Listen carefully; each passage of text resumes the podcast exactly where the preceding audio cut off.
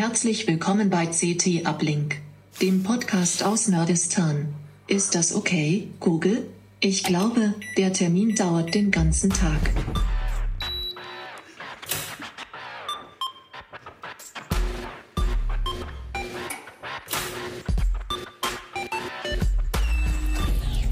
CT Uplink. Okay, da hat uns, achso, ich darf die Namen mal jetzt nicht sagen, ne, weil sie angehen. Mach hat, ruhig. Hat Alexa uns ja jetzt was vorgegeben. Der Termin dauert den ganzen Tag. Schauen wir Ganz so mal. lang hoffentlich nicht. Hallo, ich bin Martin Holland aus, äh, aus dem Newsroom von Heise Online äh, und heute haben wir im Uplink die neue CT. Ich gucke mal auf die Nummer, aber ich sage sie eh falsch, deswegen halte ich sie noch hoch. Ähm, die blaue ähm, und zwar in der Woche vor der CeBIT, steht hier auch drauf. Nächste Woche die neue CeBIT. Wir sind alle gespannt. Gespannt, wie es da weitergeht. Da gibt es dann auch den Ablink von dort. Ich weiß noch nicht genau, wie das läuft. Aber erstmal gucken wir hier auf die wichtigen Themen. Und zwar haben wir äh, dazu da Sven Hansen, Ressort Mobiles und Gadgets. Das kam nicht gerade aus der Pistole geschossen. Holger Bleich, Ressort Internet und Software. Ist ja auch einfach. Ja, ich habe das jetzt auch so ein bisschen komisch anmoderiert. Thorsten Lehmüs, äh, es ist äh, Ressort Betriebssystem und Sicherheit, genau. Ich muss Sehr aber gut. auch überlegen. Und du hast jetzt aber wirklich Zeit. Ähm, okay, genau, Sven, dann gucken wir als erstes mal, weil die sind jetzt alle, oder nicht alle, du hast noch ein paar aktiviert. Ihr habt euch, äh, also draufgeschrieben habt ihr Alexa-Lautsprecher. Dann hören Sie gleich wieder. Genau, dann hören gleich alle zu. Warum Alexa-Lautsprecher? Sind doch gar nicht nur. Nee, es sind tatsächlich ni- nicht nur Alexa-Lautsprecher. Wir haben da auch lange drüber gebrütet, sozusagen, wie man die Geschichte am besten erzählen kann.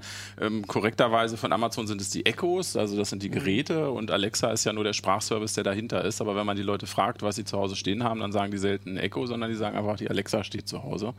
Und äh, von da aus muss man die Geschichte dann halt natürlich auch aufziehen. Äh, wir hatten äh, neun von den äh, Amazon-Klonen sozusagen, also Lautsprecher mit Alexa, die Originale, aber halt auch die von Drittherstellern und drei von Google. Ähm, momentan sind das auch so die Machtverhältnisse ungefähr. Also Alexa sind noch mehr in den Haushalten, wobei Google da doch Durch die Umstellung auf Elektromobilität könnten in der deutschen Alexa. Automobilbranche Alexa, bis zu stopp. 75 Ich mach mal aus, glaube ich, ne? sonst kommen wir hier nicht weiter mit der Man Automobilbranche. würde jetzt gerne mal überlegen. Oder wolltest du das hören? Ich kann's auch was anders- sie jetzt überhaupt da gehört hat. Achso, das kann man ja bei, bei, bei beiden Systemen im Prinzip Das im Verlauf sich angucken. Das heißt, du Okay. kannst nachgucken, was für Audioschnipsel du da reingesabbelt hast und was äh, quasi das System da verstanden hat, was sie extrahiert hat. Genau, also das sind jetzt Lautsprecher, du hast gerade zusammen. Also die von Google, da gibt es die auch nur von Google oder gibt es die? Nee, Google- bei beiden Systemen ist es so, dass äh, sowohl Google als auch Amazon verstehen das als offenes Ökosystem. Das heißt, die haben schon die Bemühungen, halt möglichst viele von den Lautsprechern zu verkaufen und machen es Drittherstellern besonders einfach, eben halt auch gerade diese Sprachassistenz halt in andere Geräte einzubauen und teilweise unterstützen sie auch mit vorgefertigten Hardware-Layouts, weil gerade diese Geschichte mit der Spracherkennung auch viel mit den Mikrofonen zu Ja. tun hat, die, die da eingebaut sind und damit nicht jeder Hersteller da von Null anfangen muss, können die im Prinzip aus dem Regal schon ähm, fertige Referenzdesigns ziehen und müssen sich dann halt noch um Gehäuse oder eben um ein paar clevere Zusatzfunktionen kümmern, um ihr Produkt halt abzuheben. Du sagst Referenz, also die Referenzdesign, aber die sehen schon sehr unterschiedlich aus. Na, Referenzdesign, da- das wäre ja äh, so ein klassisches Ding, würde ich mal sagen, ist halt der, der Google Home, ne, so wie ihn Google halt gemacht hat. Das ist halt irgendwie so ein, so ein kleines Ding. Viele, viele werden das sowieso schon kennen. Und wenn man sich das aber so von der Verarbeitung her anguckt, dann ist das jetzt alles nicht, nicht so super hochwertig. Es funktioniert alles, also man kann sehen, was technisch möglich ist. Aber äh, da, da würde ich fast äh, auch Google mal unterstellen, die haben schon versucht, ein, ein Produkt zu machen, wo nicht alle Hersteller jetzt sagen, oh, viel besser kriegen wir es auch nicht hin, sondern man macht das halt so, dass noch Lu- Luft nach oben ist.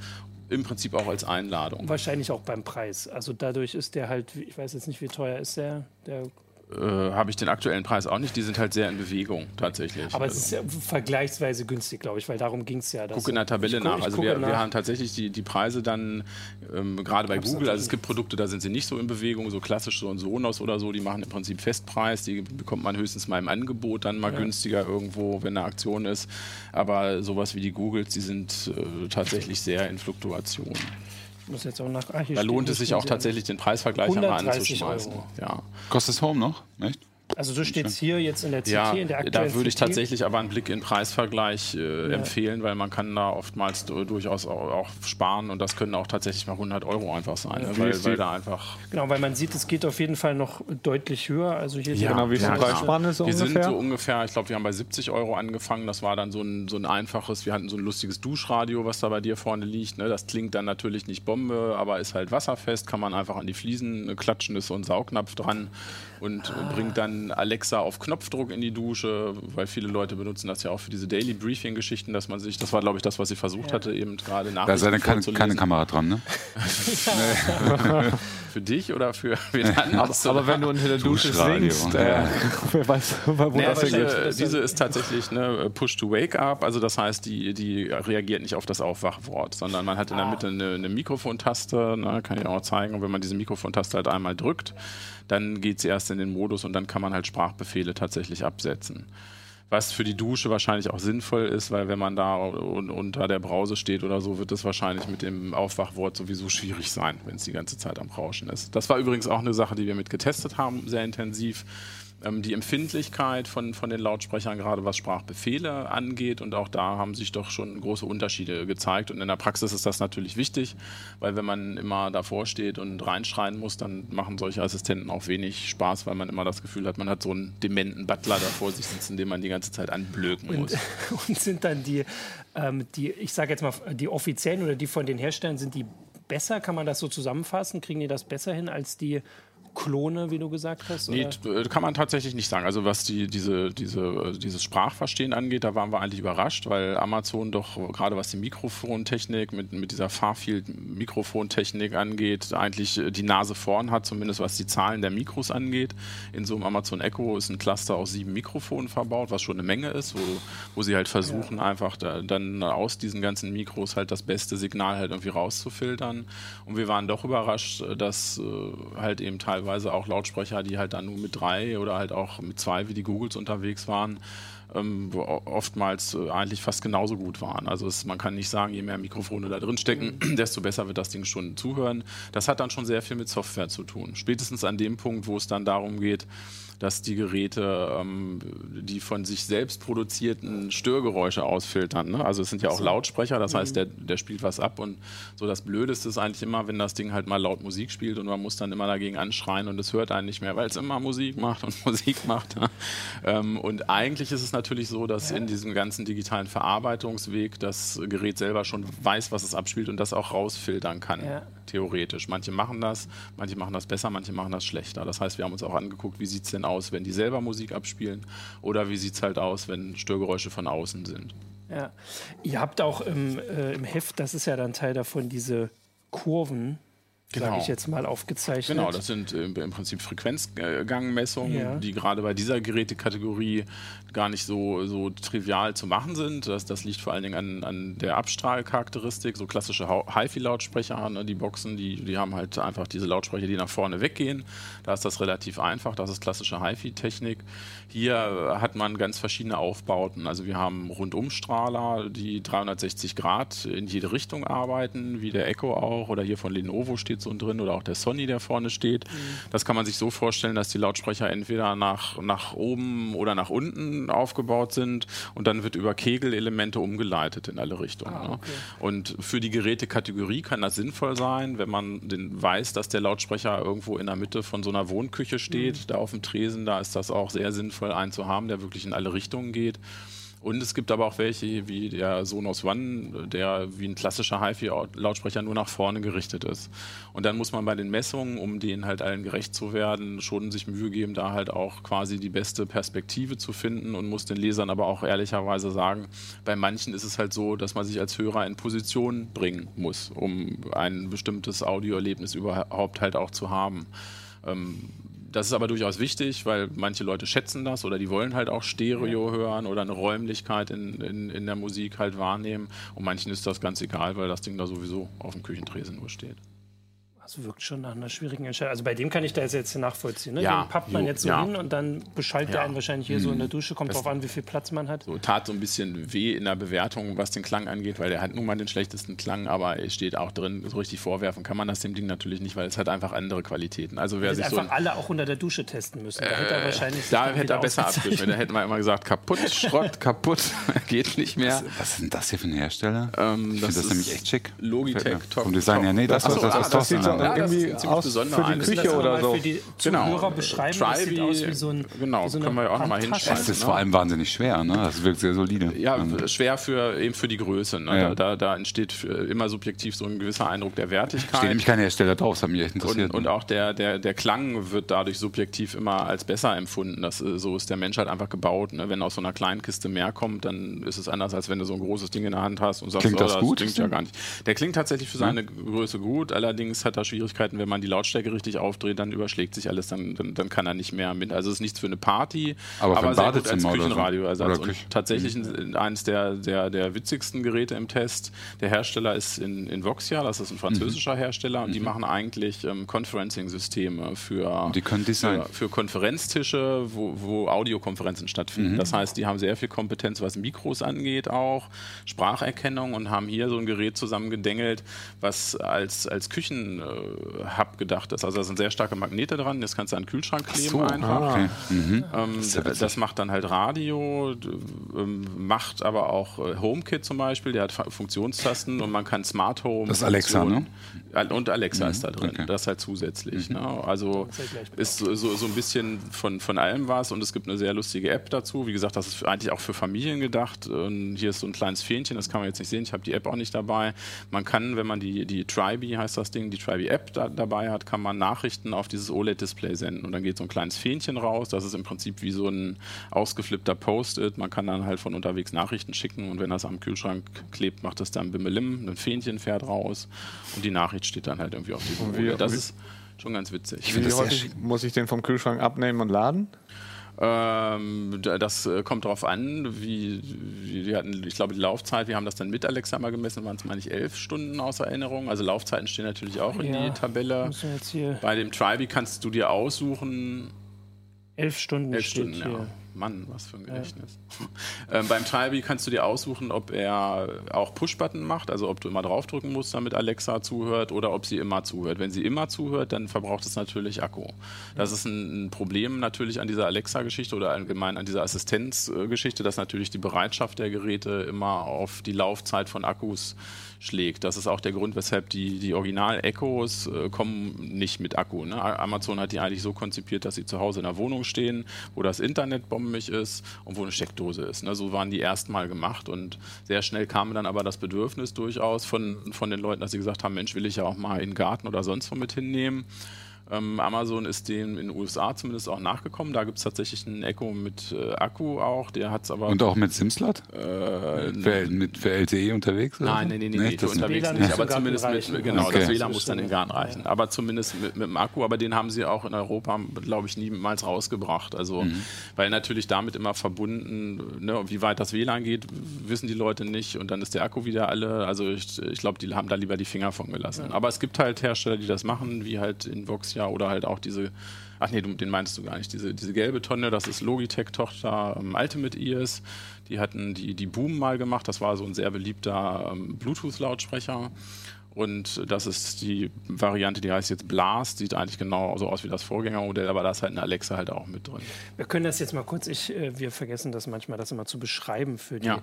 äh, Zuhörer. Erstmal kann man ja doch noch mal kurz sagen, wie das bei uns auf dem Tisch aussieht. Also die meisten dieser Lautsprecher sind halt so rund wie, ja, wie die Echos von Genau, Alexa. das ist ne? diese Also kann man Tonnenform. schon, die genau. bietet sich natürlich auch an für dieses Lautsprecherdesign, was ich anfangs erwähnt hatte. Immer wenn man eine Tonne hat, ne, dann hängt man einfach da ein oder zwei Lautsprecher rein und lenkt das Signal dann halt einfach in alle Richtungen um. Das ist so ein gängiger, äh, gängiges Format eigentlich. Genau, und dann haben wir noch zwei, das war jetzt der eine war der von Invoxia und da ist noch so Genau, ein weißer. genau der weiße, das ist auch. So ein Radio, genau, das ist wie so ein klassisches Kofferradio auch. Koffer, genau. Auch ein dicker Akku drin. Der ist auch ganz lustig, weil er gleichzeitig auch eine, eine Powerbank äh, ist. Also das heißt, du kannst dein Handy hinten anschließen, kannst das halt irgendwie noch aufladen. Und äh, ja, ist äh, auch Bluetooth-Lautsprecher sind viele von denen auch gleichzeitig, nicht alle, aber, aber die meisten, sodass das halt auch so was ist, was man einfach mal unterwegs mitnehmen kann und dann einfach ganz schönen Sound auch hat. Und der viereckige, den muss jetzt mal, der sieht nun komplett äh, klassisch aus. Das ist, war das der von Sonos? Nee, das ist äh, der, der Panasonic. Äh, der Panasonic, die haben auch ein eigenes Musiksystem, also so ein Mehrraumsystem, so wie Sonos. Also es sind im Prinzip drei Lautsprecher dabei von Onkyo, von Sonos und von Panasonic. Die kommen aus einer ganz anderen Ecke. Alle drei Hersteller machen eigentlich äh, so Mehrraumsysteme, wo es darum geht, möglichst viele Lautsprecher in allen Räumen mhm. zu haben und auch synchron Musik abspielen zu können. Ähm, und äh, das ist dann quasi jeweils die Variante, wo halt dann eine, eine Alexa bzw. ein Google drin ist. Der Sonos ist dann noch, äh, spielt eine besondere Rolle, ist leider nicht mehr bis zum Test jetzt fertig geworden, aber die haben für dieses Jahr angekündigt, dass sie. Er hat wieder getriggert. die haben für dieses Jahr angekündigt, dass sie nicht nur Einsprachassistenten halt da reinbringen, sondern dass auch da der Google Assistant reinkommt. Das heißt, das wird eines der wenigen oder das einzige System hier auf dem Tisch sein, wo man nicht nur einen Assistent benutzen kann, sondern zwei. Und da ist, das wird die spannende Frage. Ja. Dazu haben sie halt noch, nicht, noch nichts gesagt. Ich äh, gehe fast davon aus, dass es nur, nur Du weißt das, oder? Nee, ich habe eine Frage. Sie gehen nicht. Ich dachte, du sagst das jetzt. Das hätte ich jetzt gut gefunden. Ne? Aber weil das ist natürlich die spannende Frage. Ja. Ne? Wird es möglich ja. sein, einfach uh, unabhängig vom Gerät dann alle Assistenten darauf zu nutzen und kann ich dann einfach sagen, hier, Cortana macht das Licht an und Google holt mir was zu essen und Alexa macht die Hausaufgaben und ich kann mich wieder aufs Sofa legen. Siri nicht vergessen. Ja. Siri. Das Siri. war deine Frage. Meine Frage war, was mit Teufel ist. Machen die auch irgendwas? Weißt du das? Äh, Weil die ja auch so mit, mit Raumfeld so ein, so ein Mehrraumsystem haben. Die ne? haben ein Mehrraumsystem, wobei sie Raumfeld eingestampft haben auch. Ach echt? Das habe ich gar nicht mitbekommen. Als, okay. als Marke. Die sind da wieder ein bisschen zurückgerudert. Die hatten ursprünglich mal vor, das eigenständig aufzustellen. Das hat wohl nicht so geklappt. Das heißt, die wollen diese Streaming-Funktionalität in ihre normale Teufel-Range mit reinholen. Okay. Also da wird sich das, ne, wird sich dieses äh, alleingestellte Markending ein bisschen auflösen und wahrscheinlich wird es aber mehr Teufel-Lautsprecher geben. Habe ich tatsächlich, also bei der Recherche hatten wir da nichts äh, gefunden. Mhm. Okay. Und mal, also um das jetzt mal dann auch ein bisschen äh, zusammenzufassen. Ähm, also so richtig, äh, so habe ich den Artikel auch verstanden, so richtig das System, wo er sagt, das ist das, was das erfüllt quasi alle Wünsche, habt ihr gar nicht gefunden. Ne? Du hast es ja aufgezählt, manche haben Bluetooth, manche kann man genau. per Akku so, und so. So, so schaut das tatsächlich aus. Ne? Das, genau das heißt, äh, aber wenn man den Artikel gelesen hat, hat man, glaube ich, einen ganz, gutes Überblick, einen ganz guten Überblick zum, zum einen, was es für Geräte gibt und auch so ein bisschen die Kriterien an der Hand, auf was man überhaupt achten muss, genau, wenn man sich ja. so ein Ding kauft, dass man halt nicht, nicht äh, völlig wahllos dann zugreift, weil es am Ende tatsächlich einfach davon abhängt, was man mit dem Ding machen will und wo man es halt hinstellt zu Hause. Ja. Nee, ich glaube, ich habe nur gegen das Mikro gekloppt. nee, ich habe noch eine praktische Frage. Ich hab, habe noch eine praktische Frage. Frage. Darf ich? Ja, ja? natürlich. Ist, äh, Hotline, Hotline, ist Hotline ja, eröffnet? Ähm, ich habe zu Hause einen Play One. Ja und möchte dann ein zweites dazu kaufen, am besten mit Alexa.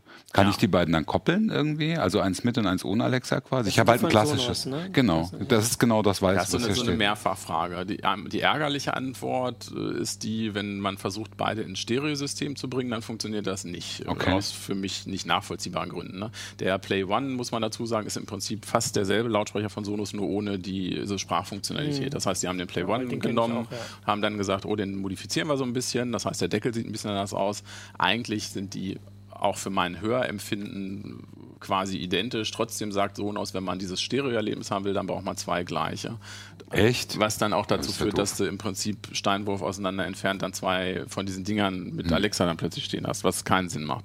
Wobei dieses Stereo-Setup ist, ist nur eins von vielen. Also viele Leute nutzen die natürlich auch einzeln. Ne? Und dann ist die Antwort, ja, natürlich sind die kompatibel zum ganzen Sonos-System und natürlich kannst du dann halt auch dein Komplettsystem über diesen einen halt irgendwie per Sprache steuern. Also mhm. kannst die Mu Musikwiedergabe mhm. steuern. Wobei man sagen muss, was gerade Musiksteuerung angeht, das haben wir jetzt nicht so intensiv äh, in, in diesem Test uns angeschaut, weil das wieder so ein Thema für sich ist. Da geht es eigentlich ja mehr um die Sprachassistenten selbst. Also wie weit ist der Sprachassistent in der mhm. Lage, überhaupt deine Spracheingaben sinnvoll umzusetzen. Ja. Und da ist es aus meiner Erfahrung momentan eher noch äh, frustrierend. Also ich persönlich arbeite immer noch mehr mit der App, wenn ich mir Musik aussuche, weil die Dinge einfach für mein Gefühl noch immer viel zu viel daneben liegen und dann immer so ein Kauderwelsch ist und man immer denkt irgendwie, oh, versteht sie das denn jetzt mhm. nicht? Und dann einfach nur sagt, hier spiele NDR 2 oder so und lass mich in Ruhe, dann kommt zumindest Musik raus. Also genau, eine, dann, eine Frage habe ich doch noch, wenn ja. du äh, also mehrere zusammenschaltest, äh, mehrere von den Geräten, diesen Mehrraum, genau, genau. Mehr, Mehrraum. Multiroom ist auch Multiroom. ein, genau. Ähm, hören dann alle auf dich? Wird das dann so, also auch dadurch anstrengend oder entscheiden die sich dann und die sagen, hier, der ist der. Also Multiroom ist tatsächlich eines dieser Kriterien, die manche Leute haben, ne? oder eins der Bedürfnisse, die manche Leute haben und andere interessiert es halt überhaupt nicht. Ähm, das ist äh, tatsächlich unterschiedlich. Die, die Echo-Familie, also, also alle Amazons untereinander, die können das perfekt. Die Googles können das, also weil die eben äh, das Google Cast nutzen und die können auch synchron spielen. Es gibt im Prinzip aber kein verbindliches Protokoll sozusagen. Das war aber auch so ein, ein Fazit, was, was mhm. wir halt hatten. Es ist momentan echt ein ziemliches Protokoll-Wirrwarr, kann man schon fast sagen, weil ja, du hast irgendwie Airplay, Airplay 2, Spotify Connect, UPnP, AV, also ne, zig mhm. Möglichkeiten, irgendwie die Musik von hier nach da zu bekommen. Und äh, wir haben keinen gefunden, der tatsächlich alle Protokolle beherrscht hätte, wo man hätte sagen können, ne, kauf, kauf, kauf dir den und dann funktioniert einfach alles. Also man muss schon ein bisschen gucken, was hat man schon zu Hause stehen, was für ein Device ja. habe ich, möchte ich vom Handy überhaupt spielen, habe ich vielleicht sogar noch eine MP3-Sammlung. Ne? Wir haben auch viele Leser, die nass laufen haben und, und immer noch da tausend MP3s mhm. rumfliegen haben. So, da sind viele von den Teilen tatsächlich auf dem falschen Fuß erwischt, quasi, muss man schon sagen. Das heißt, bei der Entwicklung der Geräte, da wird da gar nicht mehr dran gedacht. Mhm. Amazon hat vor kurzem den Cloud-Upload eingestellt. Ne? Also bis vor kurzem war es möglich, eigene Musik auch bei denen in die Cloud reinzuladen. Das, ja, Google ja. macht das noch und Amazon hat da einfach einen Riegel vorgeschoben. Das heißt, man hat bei denen tatsächlich ein, ein Problem, einfach die ja. selbst gespeicherte Musik von zu Hause überhaupt da abspielen zu können. Okay, also ich sehe schon und die Zuschauer und Zuhörer sehen das auch. Es lohnt sich, das äh, genau anzugucken, bevor man ähm, sich entscheidet, außer man möchte einen für die Dusche haben. Weil das habe ich genau. jetzt so, also da gibt's hier, ist die Auswahl ähm, enger. Ja, ich glaube, der Sonos ist auch Spritzwasser geschützt, aber so 230 Volt will man wahrscheinlich. genau. Kann man einmal probieren, aber. Genau. Der Rest äh, alles im Artikel. Ähm, Alexas Schwestern. Genau. Genau. Schwester. Thorsten. Jetzt äh, machen wir äh, mal weniger Sprung. Hardware, machen den großen Sprung zur, äh, zu deiner Software, sage ich jetzt mal. Du bist ja unser Linux-Fachmann äh, und hast, also ich, wenn ich das jetzt dann doch richtig sehe, hast, äh, ist das deine Weiter nach, Strecke? in die Richtung. Ja, ja, ich, ach so. Ja, ich, ich, ich nehme, also du hast, äh, ich will das kurz noch zusammenfassen. Du hast äh, zusammengefasst, was bei Linux alles passiert in mehreren Artikeln, die aber alle auch wieder von dir sind. Ähm, was Oder? alles passiert, äh, lässt sich nicht zusammenfassen, weil bei Linux ist es ist so groß, aber ich habe sozusagen die, die ein paar große Sachen mir rausgepickt und tatsächlich sind es dann vier Artikel zu vier verschiedenen genau. Themenbereichen geworden, wobei ich in einigen Artikeln dann auch tatsächlich mehrere, äh, mehrere Sachen abgefasst habe und ja, ich habe das tatsächlich alles alleine geschrieben. Ja. Ähm, hat sich ein bisschen so ergeben. Die Kollegen waren teilweise in Urlaub oder hatten dann teilweise äh, auch nicht irgendwie Expertise in dem Bereich. Und ja, dann habe ich irgendwie 19 oder äh, 19,5 Seiten alleine runtergeschrieben. Genau. Und äh, also erstmal Respekt. Äh, hatte schon ein bisschen Zeit. genau.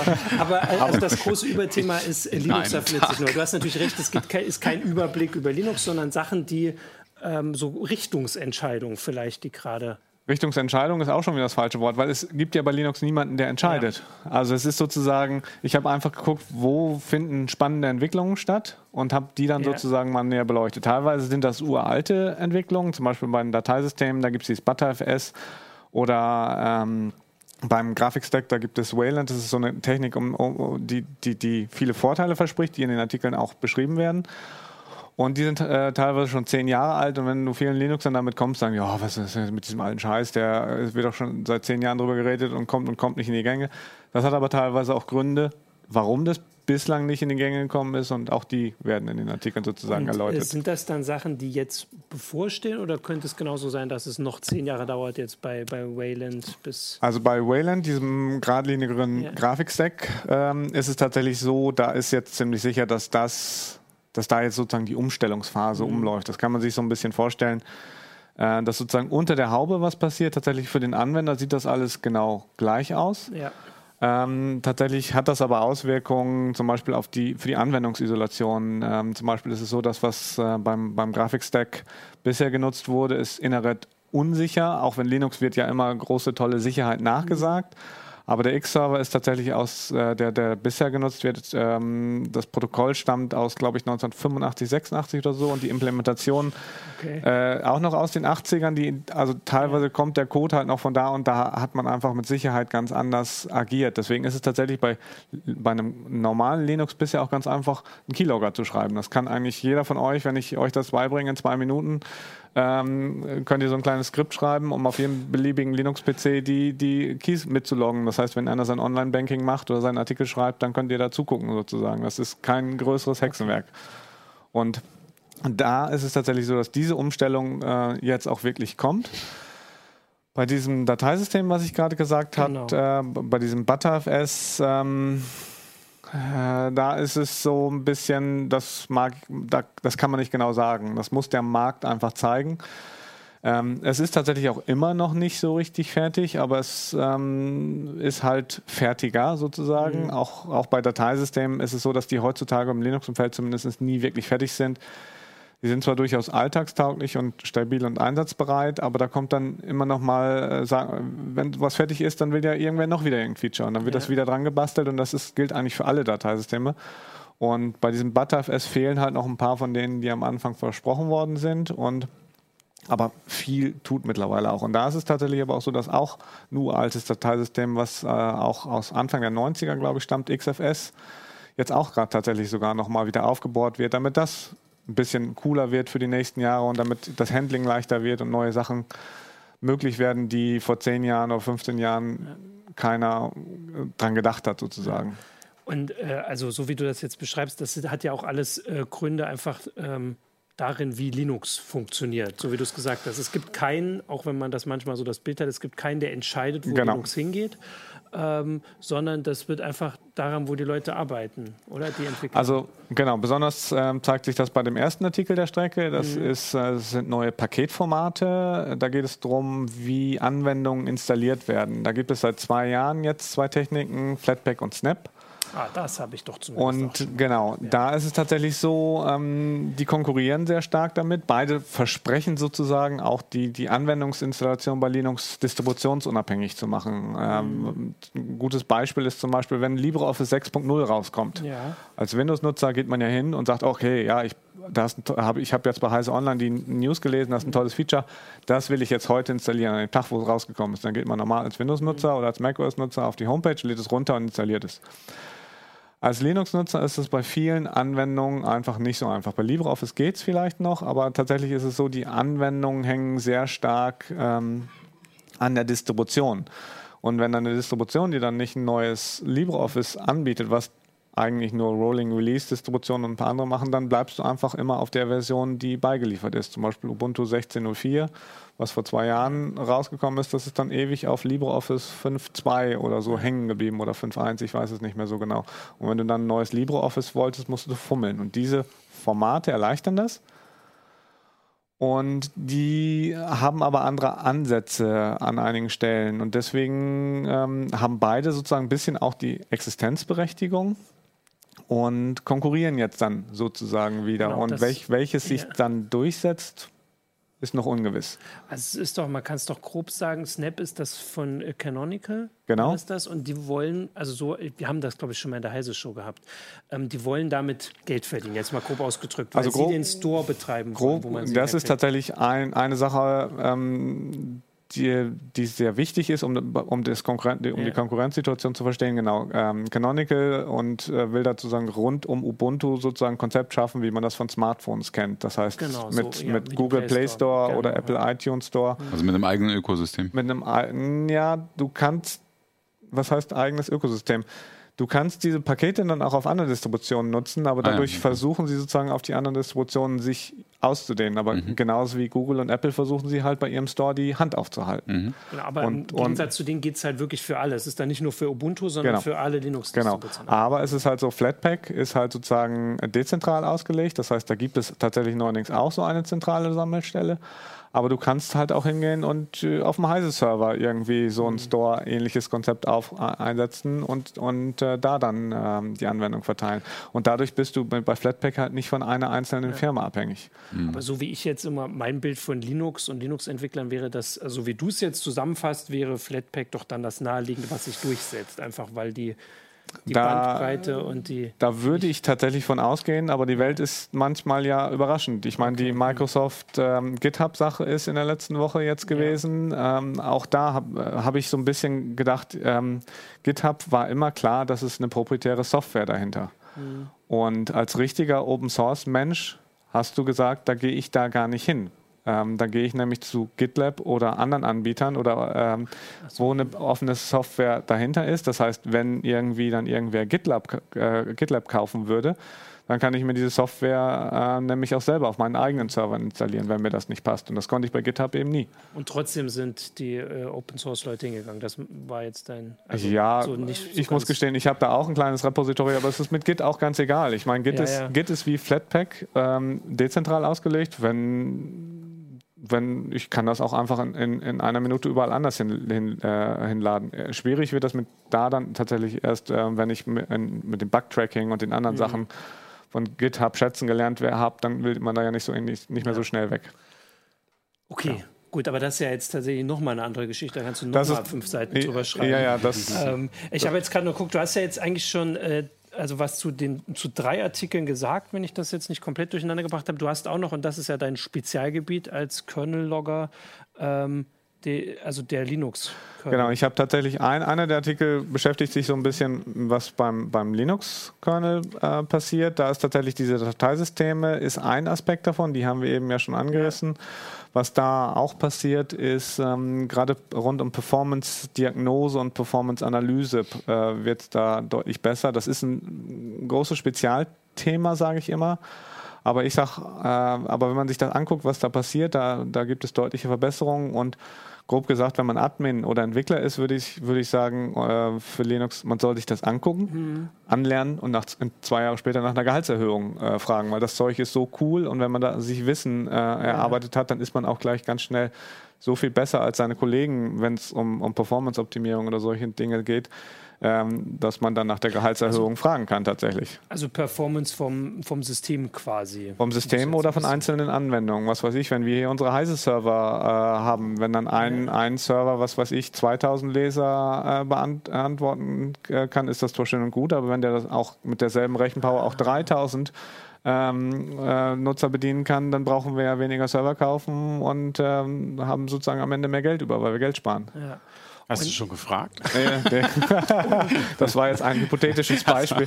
Ich denke, die Kollegen haben, da, haben, haben sich da schon fleißig, auf, haben das da schon fleißig aber Sachen, die, also die könnte man jetzt schon mit der bestehenden Technik machen. Oder du hast ja auch beschrieben, woran Leute arbeiten, Entwickler arbeiten und man könnte selbst quasi sich auch beteiligen an der äh, an der Entwicklung für Linux? Also bei Linux ist ja immer alles offen. Du kannst ja, dich genau. immer, immer beteiligen, du kannst immer auch sehr genau reingucken. Ja. Aber, und äh, das ist tatsächlich auch bei dieser Performance-Analyse auch gerade so. Ähm, diese Bausteine, um das besser zu machen, sind alle da, aber es ist noch nicht so richtig einfach nutzbar. Und äh, das heißt, sich da einzufummeln, ist tatsächlich im Moment noch mühsamer, als es Linux sonst schon nachgesagt wird, sagen okay. wir es mal so. Ja.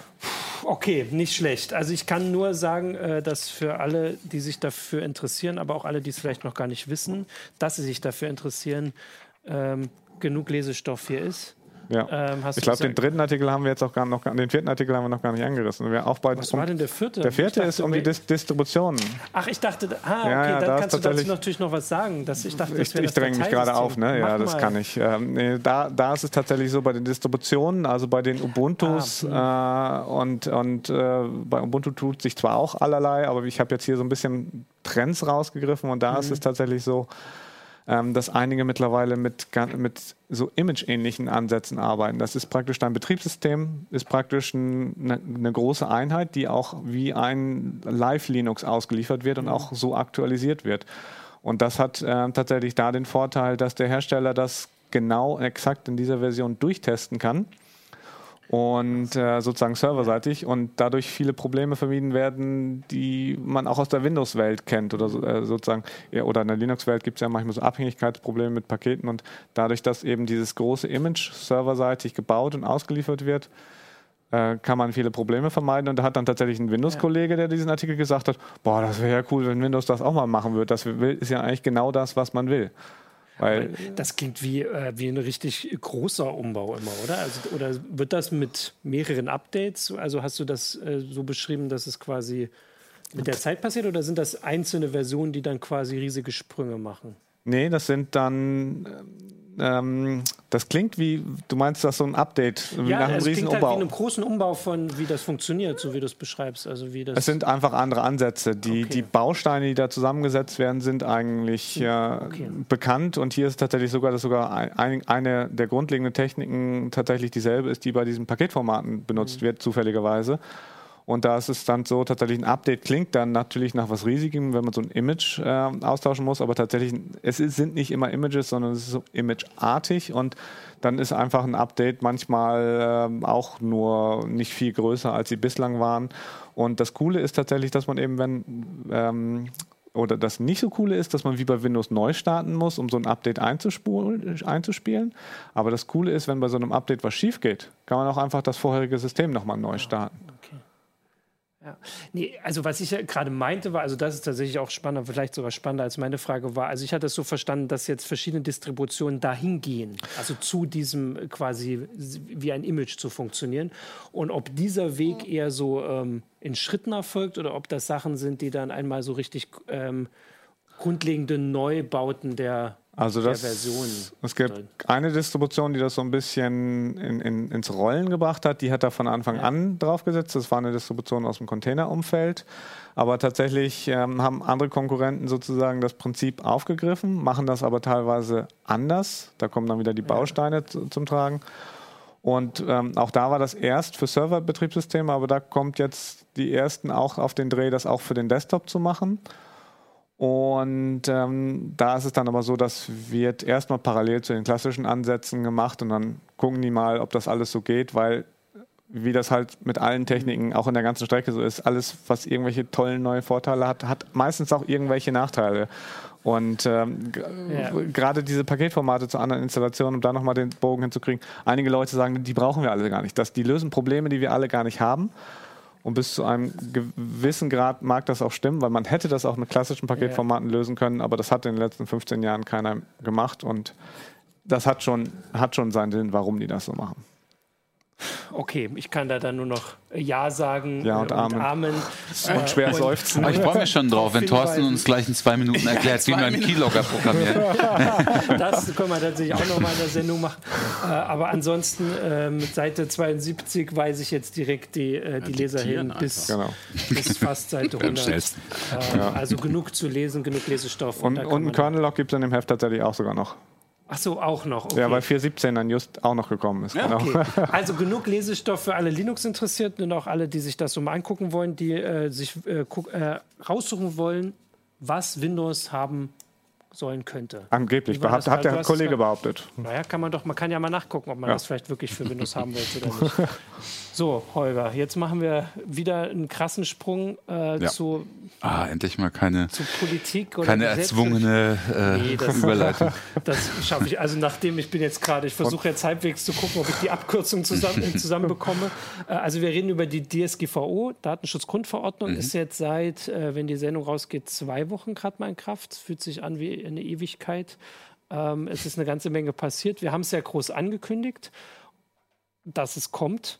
Und es, dass man es ist übrigens eine Ewigkeit, weil sie ist, sie ist wirksam geworden. Ah, In Kraft ist sie ja genau. schon seit länger als seit mehr als du, zwei Jahren. Das ich vor zwei Wochen auch noch. Und jetzt ist schon alles wieder weg. Aber jetzt ist so, ähm, jetzt kann man mal so drauf blicken und das hast du im Heft gemacht, mhm. was das denn jetzt für Konsequenzen hat. Ja, wir machen es ja auch laufend, auch genau. auf Heise Online noch dazu. Online sowieso, genau. Mhm. Was hat es denn jetzt für Konsequenzen gehabt? Oder wie, wie das Internet gibt es noch. Es ja. steht noch. Das Web bis auf ganz wenige Ausnahmen existiert auch noch genauso wie vorher, nur mit neuen Datenschutzerklärungen. Also es ist alles nicht so ganz dramatisch gelaufen, ja. wie, jetzt, wie, wie, jetzt viele befürchtet haben. Also es, es gibt viele, also einige, sagen wir mal, die in vorauseilendem Gehorsam, weil sie gesagt haben, oh, mein Blog läuft ja sowieso nicht mehr und ich aktualisiere es kaum noch und das ist mir zu viel Arbeit dafür, jetzt da jetzt noch eine neue Datenschutzerklärung zu machen und was muss ich sonst noch machen, dann schalte ich es lieber ab oder so. Oder warte erstmal, guck mal, was, was in dem ersten halben Jahr passiert und mach dann vielleicht weiter oder so. Also es gibt ein paar hundert Webseiten, die äh, deutsche Webseiten, die tatsächlich abgeschaltet wurden. Das sind aber vor allem so Blogs. Kle kleinere Blogs und das sind halt auch ähm, vor allem Blogs, die fremdgehostet sind, also bei Blogspot zum Beispiel, auch bei WordPress, die, die teilweise sich ein bisschen alleine gelassen gefühlt haben, weil sie, weil die Hoster halt, äh, ja, weil sie auch auf Nachfrage nicht so richtig in die Pötte gekommen ist. Ne? Also gerade bei WordPress zum Beispiel auch in der Software war es ja so, dass die, die Updates, die GDPR-Updates, also für die Datenschutz, äh, Datenschutz grundverordnungskonforme Umsetzung von WordPress äh, sehr spät ja. gekommen sind. Die sind ja auch erst zwei Wochen, glaube ich, ja, ja, vorwirksam werden gekommen. Und äh, das, das Problem ist, was wir jetzt sehen, diese, diese Panik, die da aller Orten herrscht, ist halt, ähm, finde ich, ein bisschen komisch, weil zwei Jahre lang ist das Ding jetzt schon in Kraft. Es gab eine zweijährige Übergangszeit und ähm, jetzt ist sie halt äh, wirksam seit dem 25.05. und äh, plötzlich und eine Woche vorher hat die Krisenpanikwelle angefangen. Ich habe so ein bisschen das Gefühl, dass sich einfach wirklich viele damit nicht beschäftigt haben. Wir ja, so ist ja, das, also ja. Bei uns kann man ja wirklich das auch ein bisschen so zurückverfolgen, jetzt auch bei Heise Online meine ich jetzt, wo wir halt darüber berichtet haben, wo wir schon im Herbst gesagt haben, also Meldungen gab es dazu, war, wird gewarnt, Bitkom warnt und Unternehmen. Mhm. Und dass die am Anfang jetzt noch relativ wenig interessiert haben und wie das dann so angestiegen ist mit der Zeit. Ich würde sagen, dass man das da so ein bisschen. Ich finde es halt spannend, dass äh, unheimlich viele juristische Debatten um, um die DSGVO rum, also welche Folgen das hat, also bezüglich zum Beispiel Abmahnungen, bezüglich ja. äh, äh, Rechtsauslegungen das, oder Anpassungen im deutschen Recht, dass sie unheimlich spät angelaufen sind. Also ein Beispiel ist zum Beispiel, ne, es gibt dieses sogenannte Medienprivileg, das heißt, äh, für Journalisten, professionelle Journalisten und Redaktionen gelten andere Maßstäbe auch nach DSGVO als vorher. Aber da, das, das ist offen in der DSGVO über eine sogenannte Öffnungsklausel geregelt. Das heißt, die haben gesagt, das kann jeder Staat für sich selbst ja. regeln. So. Und was macht der, was macht der deutsche Staat? In dem Zusammenhang hat der Bund gesagt, gut, äh, Medien, das sind wir sowieso nicht zuständig, dann geben wir das gleich mal an die Länder ab. Und jetzt musste jedes einzelne Land äh, erstens die Landespressegesetze ändern und auch der, der Rundfunkstaatsvertrag musste geändert werden. Und äh, der, das letzte Gesetz im Parlament war am 31.05., also sechs, sechs Tage nachdem die DSGVO schon in Kraft war, nämlich in Berlin. Manche sind auch schon in Kraft getreten. Und da haben wir dann noch das zusätzliche Problem, weil der Bund sich nicht darum gekümmert hat und die sich nicht einigen konnten, sind die Gesetze verschieden geändert worden. Das heißt, wir haben jetzt auch je nach Bundesland auch für die Presse wieder andere Regeln, was den Datenschutz angeht. Das ist echt schwierig. Also zum Beispiel heißt es in Niedersachsen ist völlig unklar, ob zum Beispiel Blogger äh, ähm, sich nach, äh, vom Medienprivileg umfasst sind oder nicht. In anderen Ländern ist es klar, dass die auch vom Medienprivileg umfasst sind. Aber nichts Genaues weiß man. Man muss sich dann an die entsprechenden Landesregierungen wenden. Im Zweifel. Das ist, das ist halt das. Wir haben in Deutschland noch zusätzlich das Problem, dass wir eben föderale Regelungen teilweise ja. haben. Und äh, das macht es nicht gerade einfacher. Ein bisschen, äh, und da der Gesetzgeber und also auch wenn man das jetzt vielleicht für die, ähm, sage ich jetzt mal, die Unternehmer oder die Nutzer noch ein bisschen entschuldigen sagen kann, dass sie das halt vielleicht nicht so auf dem Schirm hatten, dass der Gesetzgeber so spät gekommen ist, dass es eigentlich dann schwerer zu entschuldigen oder vielleicht gar nicht, vor allem, weil wir jetzt auch noch die Geschichte haben, da hast du letzte Woche, ich weiß nicht, ob das im Heft ist, auch schon drüber geschrieben, dass es halt diese befürchtete Abmahnwelle. Mhm. Kann, ähm, ich, kann ich auch noch was zu sagen? Genau, also die ist also, die ist, die ist sanft angelaufen. Genau. Also es gibt, es gibt einige wenige Abmahnungen, teilweise auch sehr dubioser Natur, ja. fand ich. Aber es ist halt das abgemahnt worden, was man und aus den Gründen, die man vorher auch erwartet hat, nämlich Datenschutzverstöße nach DSGVO verschiedenster Art. Zum Beispiel. Von Konkurrenten, das war immer der. Genau, es geht also, immer um Wettbewerbsrecht. Genau, ja. ne? Es geht um wettbewerbsrechtliche Abmahnungen nach UWG, nach dem Gesetz gegen unlauteren Wettbewerb in Deutschland ja. ist das möglich, unter Umständen äh, Datenschutzverstöße abzumahnen. Das ist aber auch völlig unklar und das war auch vorher schon schon möglich. Ja. Wir hatten ja vorher galt das alte Bundesdatenschutzgesetz in Deutschland, das BDSG alt heißt es jetzt. Jetzt gilt das BDSG neu, was mhm. angepasst ist an die Datenschutzgrundverordnung.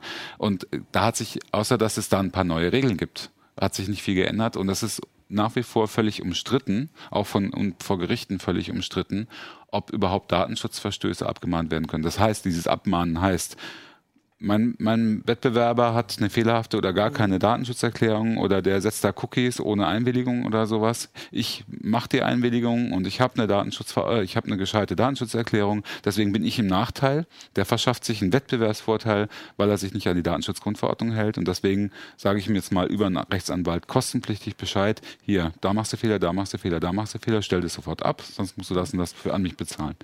Ne? Dieses, so läuft das ungefähr genau. mit den Abmahnungen. Aber dieses sonst bezahlen oder die Kosten, die Abmahnung selbst kostet schon Geld, wenn man die, die Abmahnung bekommt. kostet Anwaltsgebühren, wenn man einen Anwalt beauftragt. Wenn man selber abmahnt, nicht. Man kann natürlich, man muss nicht unbedingt einen Anwalt, aber es gibt natürlich Anwälte, die machen daraus einen Business Case ne, und sagen, gehen selber auf die Suche, oh, da, hier, das ist, das ist euer Mitbewerber. Guck mal, der hält sich nicht an die Datenschutzgrundverordnung. Soll ich den mal für euch abmahnen? Ja. 700 Euro für, kriegt er dann selbst. Ne, und äh, nur um das mal kurz zu sagen, wird das dann irgendwann noch gerichtlich geklärt, so eine Abmahnung? das wird ja, das wird äh, wenn du dich, wenn du, es ist eine Abmahnung ist ja gekoppelt an Unterlassenserklärung. Genau. Du musst dich Verpflichtung, du musst dich verpflichten lassen, das nicht mehr zu tun. Wenn du dich weigerst, das zu erklären, dann kann der vor Gericht ziehen, genau.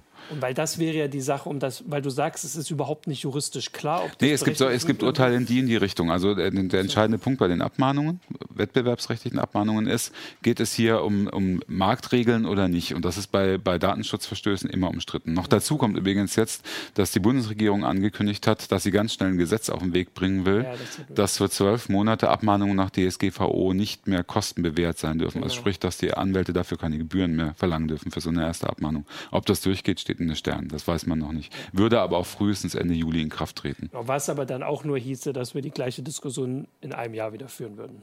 Ja, genau. Also, weil, also ist ja so, dass dann zwölf Monate.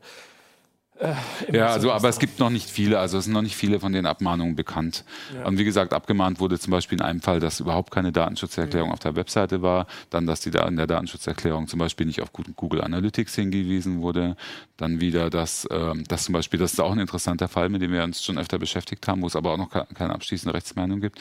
Ähm, dass Google-Fonts auf der Webseite nachgeladen werden von Google und dass deswegen äh, die IP-Adresse des Besuchers an Google weitergeleitet wird. Eigentlich ganz, ganz streng genommen auch ein Datenschutzverstoß. Zumindest, man muss es abfangen, indem man in der Datenschutzerklärung deutlich darauf hinweist. Ich hätte beinahe gesagt, das ist mir wichtiger, als irgendwelche Cookies zu setzen, weil die Cookies sind immerhin auf meinem Rechner, aber so erfährt Google immer, wo ich rum ja, mich rumtreibe. Aber es gibt, aber es gibt die ganzen Google-Fonts äh, auch extern, du musst die noch ja, von Google laden.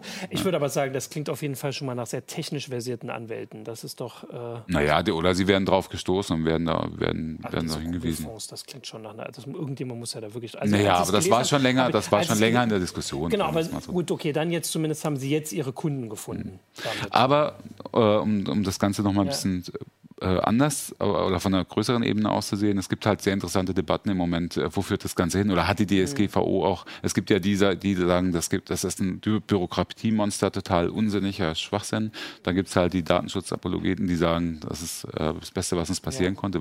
Wahrscheinlich liegt es irgendwo dazwischen. Aber es gibt halt gerade im Medienbereich, in unserem Bereich schon sehr interessante Effekte zu beobachten. Also mhm. US-Medien zum Beispiel sagen, uns ist das zu viel Arbeit, uns an europäisches Recht äh, anzupassen. Und deswegen äh, machen wir erstmal Geoblocking und schießen alle europäischen Nutzer aus. Hat zum Beispiel die LA Times gemacht. Genau, dann gibt es andere, dann gibt es andere Modelle. Dann zum Beispiel die Washington Post sagt, wir machen aus der Not eine Tugend quasi und bieten eine komplett Tracker- und werbefreie Variante mhm. an.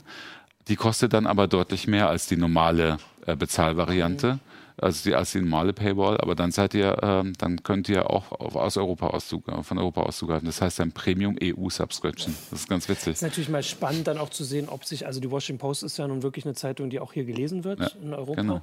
Ähm, ob sich daraus ein Modell entwickelt. Also, weil die Europäer ziehen ja schon nach. Also zum Beispiel der Standard, Europäische Tageszeitung, hat das auch schon eingeführt. Ah, stimmt, ne? auch, ja. Eine trackerfreie Variante, ja. ES, ähm, ähm DSGVO-konform, Future Zone hat das eingeführt. Ja. Ne? Also es gibt es schon öfter. Und mal sehen, ob das Schule macht, bin ich mal genau, gespannt. Mal spannend, ja, müssen wir ja auch gucken. Also wir tun ja so. Ja, es ist ja hier auch bei uns, nee, nee, ist bei uns ja auch ständig in der Diskussion. Genau. Ähm, Jetzt ist es weg. Aber ein, nein, natürlich, die große Sache, die, äh, also die ich auch erwartet hatte, ist dann auch eingetreten. Also es gibt die ersten, äh, ich weiß gar nicht, Beschwerden gegen die, ja. die Großen, gegen die ja eigentlich, also viele das Gesetz als gerichtet sehen. Was ist denn heute mit meinen Sätzen los? Ähm, also die, die Beschwerden, die viele erwartet haben, weil sie sich gegen die Großen richten. Also mhm. Also, also wir haben jetzt über die Blogger geredet und über die, äh, die kleinen Unternehmen und sowas. Die DSGVO war ja nicht für die gemacht. Mhm die war für Facebook, Twitter ähm, und Google gemacht. Genau. Das knüpft auch an diese Debatte an, die, die gerade geführt wird. Ähm, Finde ich auch total spannend. Nutzt diese, nutzt mhm. diese DSGVO eigentlich vor allem den großen Plattformen, ja. so wie Facebook und Google und den großen Konzernen? Weil die haben die Manpower. Ich meine, Google hat gesagt, sie haben dafür 500 Mannjahre schon eingesetzt, um die DSGVO umzusetzen, obwohl sie das meiste ja jetzt äh, an ihre Kunden weiterreichen. Ja, ne? genau. Aber alle, die, die großen Konzerne, die sind eben so knallhart, die sagen einfach, stellen die Nutzer vor die Wahl, hier, da ist unsere Datenschutzerklärung, ähm, da, dem und dem und dem und dem, dem, dem, dem, dem musst du zustimmen, hier kannst du widersprechen. Wenn du das nicht willst, raus. Ne? Facebook sagt ja ganz klar, Account löschen oder zustimmen, mehr geht nicht. Und diese Friss- oder Stirb-Taktik, die ist höchst umstritten. Genau. Und äh, dann gibt es äh, zum Beispiel Max Schrems aus Österreich, ähm, der hat es ja auch schon lange vorher angekündigt, wenn die das wirklich so machen mit diesem Friss oder Stirb, dann werden wir dagegen vorgehen. Ja. Ne? Und äh, Not Your Own Business, seine, seine Gesellschaft, hat jetzt mittlerweile Beschwerden eingereicht bei, bei Landesdatenschutzbehörden gegen, äh, gegen mehrere Konzerne, ja. eben gegen Google. Er hat sich auch direkt, das hatte er so angekündigt, wir hatten ihn ja mal in der Heise Show, dass er sich direkt die raussucht, wo es ihm am erfolgsversprechenden ja. erscheint, weil man kann überall in Europa jetzt, also das ist jetzt ein Unterschied zu vorher. Vorher musste man gegen Facebook in Irland vorgehen und mhm. die waren sehr es zurückhaltend. Genau. Und jetzt ist er halt dahin gegangen, wo er, also zum Beispiel für Facebook tatsächlich nach Hamburg. Mhm. Äh, und das ist ja nur wirklich, nee, Schleswig-Holstein. Nee, Hamburg. Nach Hamburg. Hamburg. Aber ja, ja. das ist ja auch bekannt dafür, dass sie. Ähm, das, da ist der, das ist der Landesdatenschutzbeauftragte Herr Kasper, hat die bekommen. Genau. Und der ist dafür bekannt, dass er sich ganz gerne mal mit Facebook anlegt. Genau. Und äh, als nächstes war dann. Äh, La Quadrature du Net, mhm. die in Frankreich, die haben sowas ähnliches für Die sind vor allem gegen Google vorgegangen genau. und haben gegen Google Beschwerde eingereicht, also auch gegen einzelne Dienste wie YouTube oder, oder genau. Gmail. Und sie haben auch direkt immer dazu äh, geschrieben, was denn die Maximalstrafe wäre. Das ist ja so, dass, weil das sind halt jeweils ja, mehrere um, um, um das zu sagen, die Maxim, also Maximalbußgelder, die bei besonders schweren Verstößen, die hier wahrscheinlich müssen die Behörden entscheiden, werden die am Anfang eh nicht verhängen. Aber ja. es wären halt 4% des Jahresumsatzes des gesamten Konzerns weltweit, was schon ordentlich ist. Ja. Das wären bei Facebook äh, etliche Milliarden genau. US-Dollar. Äh, und, oder eben 20 Millionen als, als Alternative. Aber da würde, würden wahrscheinlich eher der Jahresumsatz zum Tragen kommen. Genau, also das waren die Sachen, die, die ich so ein bisschen erwartet habe. Er war auch noch ein bisschen pünktlicher, als ich gedacht habe, Max Schrems. Also die Kommission hat, glaube ich, gesagt, oder irgendwoher war die Daten, er hat sechs Minuten nach Mitternacht hat er sie eingereicht. äh, aber das ist ganz cool. Die ersten, diese ersten Abmahnungen, die sind auch morgens um 8 am 25. eingegangen bei den, bei den Abgemahnten. dann hat also das wenigstens die überholt. und sie haben aber gesagt, und das fand ich auch so, sie fanden sie sehr professionell. Also er, das hat er auch stolz natürlich auf Twitter geteilt. Sie fanden sie sehr professionell. Also von daher ist es jetzt abzuwarten, aber zumindest, dass das alles nach dem Muster Muster ist, was äh, die Datenschutzbeauftragten erwartet haben. Oft mhm. haben die ja wohl auch direkt gesagt, schickt uns erstmal nur drei oder vier, damit wir uns damit schnell auseinandersetzen können, weil er hätte viel mehr fertig gehabt. Ich glaube, in Frankreich hätten sie auch schon viel mehr gehabt. Die haben da auch äh, richtig Nutzer gesammelt und haben gesagt, für wen sollen wir, mhm. wen sollen wir abmahnen, äh, beschweren. Ähm, und hatten mehr gehabt und die Datenschützer haben gesagt, nicht, nicht zu, äh, macht man nicht zu viel. Genau, also das ist, äh, also zumindest der Teil ist auch eingetreten. Mhm. Das kann man ja auch sagen. Die, die spannenden Sachen sonst oder halt auch. Und die, das ist, wird jetzt sehr spannend, äh, ja. spannend, äh, wie die Plattform da reagiert oder wie die Plattformen tatsächlich in die Pflicht ja. genommen werden, weil im Moment sieht es so aus, als ob die sogar noch profitieren. Genau die, ähm, die eigentlich reguliert werden sollten mit der DSGVO, die großen, die könnten sogar noch profitieren. Also man sieht jetzt ja schon deutlich, oh, es ist so ein Stress, jetzt meine eigene Webseite oder mein eigenes Blog zu betreiben, an was ich da jetzt alles denken muss, Datenschutzerklärung, Datenschutzbeauftragter da das und das und das und Einwilligungen, dann gehe ich doch zu Facebook. Mache ich doch meine Seite bei Facebook, so viel einfacher. Ne? So denken im Moment einige. Genau, also das würde ich auch mitgeben. Wobei ich dann sagen würde, man muss halt jetzt darauf warten, was halt dann die Gerichte entscheiden, ob die überhaupt das wirklich, ob die 500 Mannjahre wirklich zu einer DSGVO-konformen äh, Umsetzung gesorgt haben. Weil das finde ich. Also bei Google ist es zumindest genau. in Teilen sehr strittig, weil die schon sehr viel Verantwortung auch an ihre Geschäftspartner äh, abge abgegeben also ich haben. Hätte bei Facebook dieses Friss oder stirb ist halt auch die Frage, ob man das als Monopolist, auch wenn Zuckerberg immer versucht äh, darzustellen, dass sie das nicht sind, was ihm nicht so leicht fällt, mhm. ähm, ob du das ja, machen kannst. Meiner Ansicht genau, nach nicht natürlich. stimmt. Ja. Okay, genau. Ansonsten äh, kann man ja noch äh, darauf hinweisen, dass das im Heft habt ihr das auch, glaube ich, noch mal kurz, das hat aber Jo gemacht, wenn ich das richtig habe, auch noch mal diese Absurditäten. Ja. Also, also da, da, kann ich auch noch mal wenigstens ganz ja, kurz noch auf eine Sache hinweisen, äh, weil, das, weil es ja immer wieder diskutiert wird. Also jeder von uns kennt das ja, dass er im Moment unheimlich viele, oder vor allem kurz vor dem 25.05. unheimlich viele solche Einwilligungserklärungswünsche bekommen hat per Mail. Ne? Wenn du in unserem Verteiler bleiben willst, wenn du den Newsletter weiter beziehen willst, ne, dann wir wollen dich nicht verlieren. Ähm, unheimlich viel von diesen Mails sind total unnötig. Also um ja. das mal klar zu sagen. Also da, da war so viel Schwachsinn unterwegs äh, auch, auch, vom, auch schlecht juristisch begründet. Ähm, aber man hat das Gefühl, manche haben sich da einfach treiben lassen, haben gesehen, oh, die machen das, dann müssen wir es auch machen. Also zum Beispiel, wir haben es erlebt, dass wir unheimlich viele, dass unheimlich viele ja. Presseagenturen zu uns gekommen sind oder PR-Agenturen und gesagt haben, wir haben sie noch im Verteiler, wollen sie doch drin behalten, dann klicken sie bitte hier und so.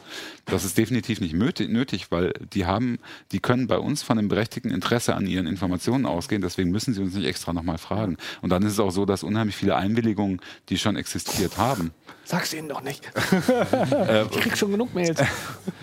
Ich will ja, dass du weniger Mails kriegst, deswegen sage ich es ja. So.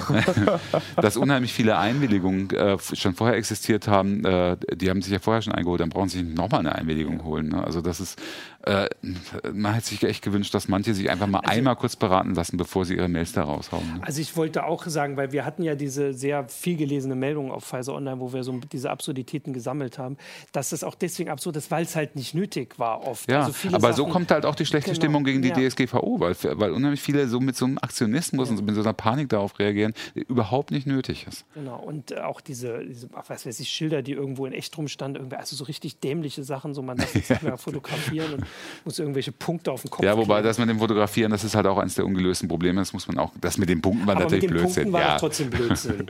Kleben Sie diesen roten Punkt auf, wenn Sie nicht fotografieren. das, ist, das war echt krass. Also das, ich meinte, das natürlich sind viele Sachen ungeklärt, aber trotzdem die Reaktion. Äh, eine Sache, die man noch, weil du vorhin gesagt hast, viele kleinere Sachen, eine größ ein größeres Opfer, sage ich jetzt mal, oder Mitopfer ist SoBooks die Woche. Das war so eine äh, E-Book-Plattform von Sascha Lobo. Ähm, der hat auch gesagt, dass die Umstellung auf die DSGVO wäre so teuer gewesen. Aber er hat zumindest ehrlich gesagt, dass das jetzt nicht der Grund war. Also mhm. es hat sich auch vorher nicht gelohnt. das hast du eben sehr oft. Ja. Genau, also genau. dass sie gesagt haben, also deswegen habe ich es ein bisschen zusammengefasst, vielleicht ist es wie so ein Frühjahrsputz, wo man dann halt mitkriegt, es, es lohnt sich jetzt nicht, das auf die Rechtslage anzupassen, die aber nicht unbedingt neu sein muss. Also mhm. vielleicht wäre es vorher auch schon äh, rechtswidrig gewesen. Aber jetzt ist man, weil es jeder macht, drauf gestoßen worden. Und dass man deswegen sagt, es lohnt sich nicht mehr und ich schließe es aber nicht per se wegen der DSGVO. Also um das nochmal vielleicht abschließend ganz klar ja. zu sagen, die kleinen Webseitenbetreiber, zumal wenn sie privat agieren, haben echt wenig ja. zu befürchten. Das ist einfach so. Wen es wirklich hart trifft, äh, ist, ist zum Beispiel der Mittelstand, der kleinere Mittelstand, ne? weil die müssen diesen Teil voll in der Wirkung und äh, werden mit Sicherheit auch schärfer kontrolliert als jetzt die kleine Website um die Ecke ja. oder der kleine Shop um die Ecke. Äh, und die haben noch ganz andere, äh, ganz andere Sachen in der Umsetzung. Die müssen dann wirklich zum Beispiel den Datenschutzbeauftragten haben, müssen Risikomanagement betreiben, müssen ein Verfahrensverzeichnis führen. Das muss der kleine Website-Betreiber nicht unbedingt formal rechtlich vielleicht sogar schon, ja. aber in der Praxis wird da keine Datenschutzbehörde, glaube ich, im Moment meckern. Gut, aber die haben wir ja zumindest auch schon oft vorgewarnt. Mhm. Dafür gibt es auch, kann man ja nochmal hinweisen, du hast diesen äh, Wegweise gemacht, die X hatte was vor zwei Ausgaben, glaube ich, selbst mhm. jetzt. Also ja, und es gibt so viel Material genau, in der Es gibt Woche. genug, also nicht allein, genug, allein, es gibt sehr viel Material. Allein nochmal der Tipp, allein die Landesdatenschutzbehörden, zum Beispiel in Bayern, äh, Baden-Württemberg, auch in Niedersachsen, haben mittlerweile ähm, so viel dokumentiert und so viele Leitfäden online, auch äh, zum Beispiel Schleswig-Holstein, das ULD, da kann man sich informieren, auch als kleines Unternehmen oder Mittelständler und kommt da relativ gut mit klar. Und äh, als Mittelständler muss man dann eben auch in den sauren Apfel beißen und sich vielleicht auch mal eine anwaltliche Rechtsberatung holen für den Fall. Also Max Schrems hatte das auch vor. Der hat ja auch gesagt, dass er das Geld, was er gesammelt hat für seine Organisation, nicht nur für die Beschwerden, sondern eben auch für äh, Best Practice und solche Vorschläge machen will. Aber es ist halt nicht alles schlecht und es ist nicht so genau. schlecht, wie es im Moment teilweise dargestellt wird, genau. muss man auch mal sagen, finde ich. Sehr gut, das ist doch ein schönes Fazit. ähm, da kann man jetzt vielleicht auch diskutieren oder auch nicht. Ansonsten danke euch äh, für die Themen. Nächste Woche gibt es dann die CeBIT. Da gibt es ganz viel Heise Show XXL, äh, immer von 12.30 Uhr oder 15 Uhr. Jetzt bin ich nicht vorbereitet. Auf jeden Fall bis abends immer live. Wir werden auf Weise Online darauf hinweisen und haben es auch schon gemacht. Habe ich selbst getickert und habe es nicht mehr im Kopf. Ähm, nächste Woche Heise Show XSL. Der Ablink kommt wieder vorher, aber ein schönes Wochenende und bis zum nächsten Mal. CD. Ciao. Ciao. Ciao.